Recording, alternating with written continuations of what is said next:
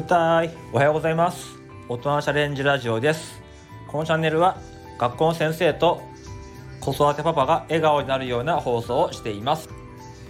今日はですね、え話すことで気をつけることという話なんですけどあの、ま先週の水曜日 YouTube 講演家の鴨頭義人さんのダイナミックスピーキングアカデミーの第3回目がありました。まあ、全部で4回あって、まあ、次回が、えー、最終回なんですけどもう3回目の講義はですね本当にためになるというか参考になることばかり、えー、ルーズリーフがですね6枚裏表6枚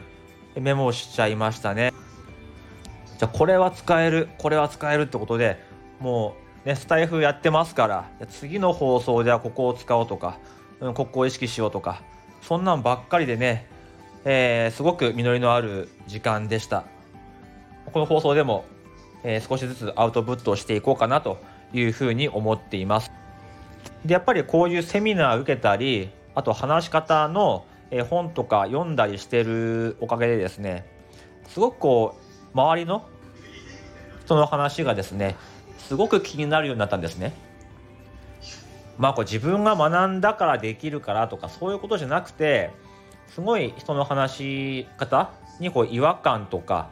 これ良くないなっていうのを感じるようになったんですね。あと、まあ、前々から感じてた違和感とか嫌な感じが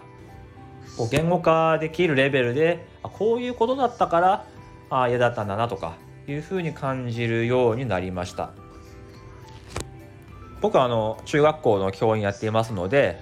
もちろん自分は話すしあと他の先生のね授業を聞くことも多いわけですよ。廊下通ってたらね必ずどこかで授業やってますから。でまあ先生が授業をしてる、まあ、授業っていうのはつまり伝えること、まあ、スピーチをしてるわけですよね。まあ、それを見てるしあとまあ職員会議とか普段のお話なんかでもやっぱり話し方すごい気になります。であの話すことで気をつけること今日はね1点だけ。もう1点だけです。これができてればこの人と話してて楽しいなって思える。逆にこれができてないだけでああもうこの人とはお話ししたくないと思われること。1点だけお話しします、えー、それは、えー、話が聞けない人。話が聞けない人とは僕は話はしたくないんですよ。自分の話ばっかりしてる人。やっぱり授業でも自分ばっか喋ってる授業ってよくないんですよ。僕はそこは意識しててできるだけこう生徒に話をさせる。そのガイドをしてるのが、まあ、自分というような立場でいます、まあ、そうじゃなくて、まあ、自分の話が面白いと思ってるのか分かんないですけども自分の話ばっかりする。そして相手の話を聞く体制が作れないこういう人はちょっと僕は話をしたくないなと思います。まあちょっとね、あの学年の主任の方なんですけどもまあお話がね好きなのか、まあ、自分の話が面白いと思ってる、まあ、そういうタイプなんですけどもえ自分の話ばっかりするんですよね。とりあえず朝は打ち合わせはまあねあのいろいろ連絡はあるんですけどもバーって喋ってはい終わります。こっちが話す隙を与えない。バーって喋ってもうおしまい。はいじゃなければもうこれで終わります。なんですよ。そうじゃない。でねあの発言がある先生も僕も含めあればじゃあちょっといいですか。なんとかです。連絡して。また別の先生があるわけですよね。ちょっといいですか。なかなか終わんないんですよ。そうじゃなくてまず初めに発言のある先生いますか？あ誰々先生誰々先生誰々先生。あ今日は3つあるんですね。ほんで主任の話ですよ。主任の話が連絡があってじゃあさっきの、えー、発言したい先生その3人順番にお願いします。これだと回りますよね。誰もストレスありませんよね。わーって喋って最初から。で何かありますか？もう時間ないです。時間ないんであればあじゃあ今日はちょっと発言するのやめとこうかなとかいう先生もいるし、まあ、待ってる方もね次から次へとじゃあ次この発言があります。じゃあ次この発言があります。いつこれが終わるんだと。なっちゃいますよね。最初から今日は主任プラス3人の先生が発言がある。そう思っとけばこっちの心の準備ってできますよね。まずこれが一つ。別のパターンの場面なんですけど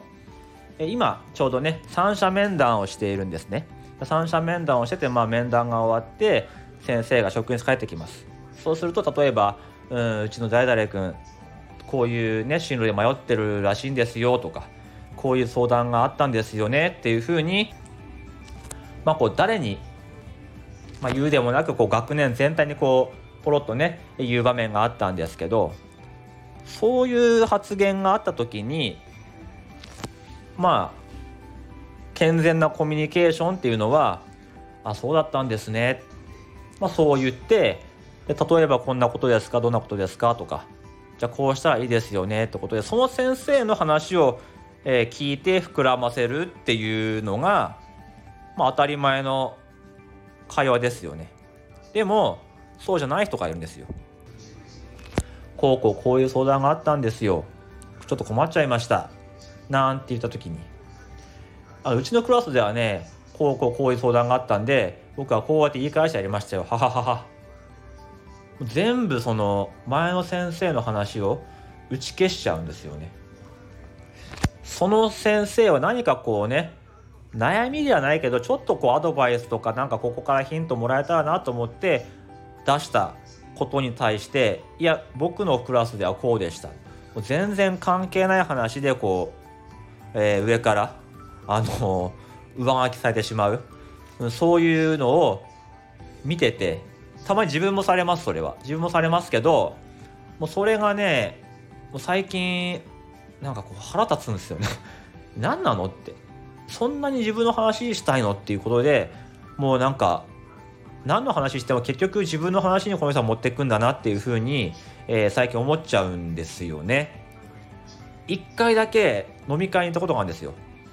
でも先輩だからきっとおごってもらえるだろうという魂胆があったんで、えー、行きました多分今日は自分は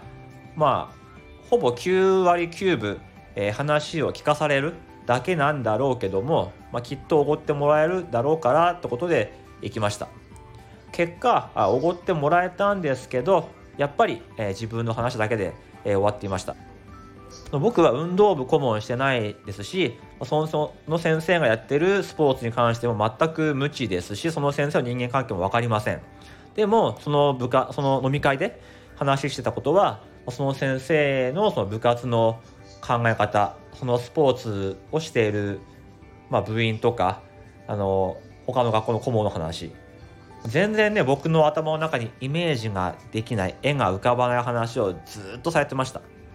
相手が求めてない話も気づかずに自分の話ばっかりしてしまう。もういわゆる自分語りしかしない人、うん、つまり人の話を聞いてない人、まあ、こういう人とはなかなかね話したくないなと、まあ、相談あんまりしたくないなっていうふうに思っちゃいますよね。と同時に自分はそういうところないかなってことを、えー、気づかなければいけない。まあ、ついついね相手が生徒とか子供だとなんかこう何かを教えようとしちゃうとか自分の話に持ってこうとしちゃいがちですちゃんと子供の話聞いてるかなっていうふうに思いますなんかねこんな絵本読んだんだよとか言った時とかこんな虫発見したんだよって言った時に何か変な知識とか教訓めいたことを親側が言ってないかすごく反省しました。うん。その時は、えー、すごいねとか、どんな本なの？っていうふうに相手の話を広げなければいけないですよね。それは本当に相手がね、子供でも同じです。まあ、この人、この先生、パパ、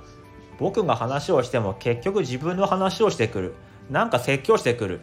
もうめんどくせえからいいやってなっちゃうんですよね。そこは、あの、子育てパパ、学校の先生、特に気をつけなければいけません。先生とかパパってねこう教えたがりますからね。教えたがっちゃいけないですね。聞く時はしっかり聞く。で向こうに話をさせる。ということでつまり、えー、聞くことができる人が、えー、話が上手な人となるのかなというふうに思った話でした、えー、ちょっとねここら辺も僕も気をつけて生活しようと思います。はいこのチャンネルは学校の先生子育てパパを応援しています。お金の余裕時間の余裕そして心の余裕を手に入れて豊かな人生を過ごしましょ